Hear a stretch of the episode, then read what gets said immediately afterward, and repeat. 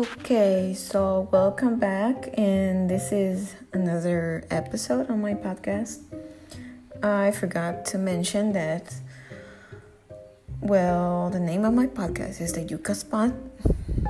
I have forgotten about that for a long time, but now I remembered.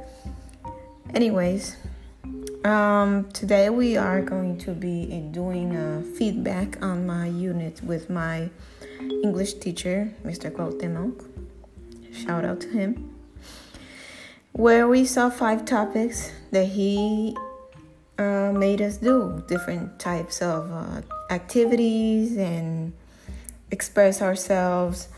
Anyways, um, number one was parts of a presentation in which we had to determine um, on writing how many types of, there is in a script such as the introduction, body, and the conclusion. Number two, we had the adjectives for describing appearance.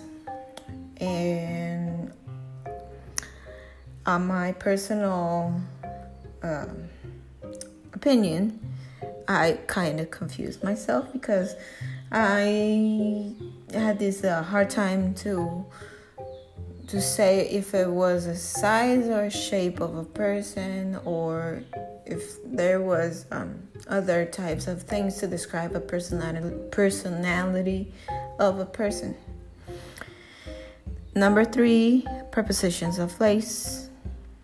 And it doesn't really have much to say because it only um, talked about um, the places of uh, things, you know, such as in front, in front of, in between of, inside, on, on top of, um, below, things like that. The connectors also a topic that didn't really say much. And last but not least, the relative clause. Anyways, each of these topics was interesting because it helped me express myself in other words and not to be stuck on the basics. As I said before, um, I don't really practice much my English talk, you know. I do practice on listening, listening a lot of English music, uh, listening. Um, on movies, on TV series. It, it, it practice it helps me. My brain captures things on listening very well and talking too, but I don't really do much talking. I don't really have someone to talk to in English. So that's that. And I also learned more on words that I hadn't used in a long time. It was like uh, exercise to refresh my brain and refresh on what I already had learned, but didn't know what topics meant. So,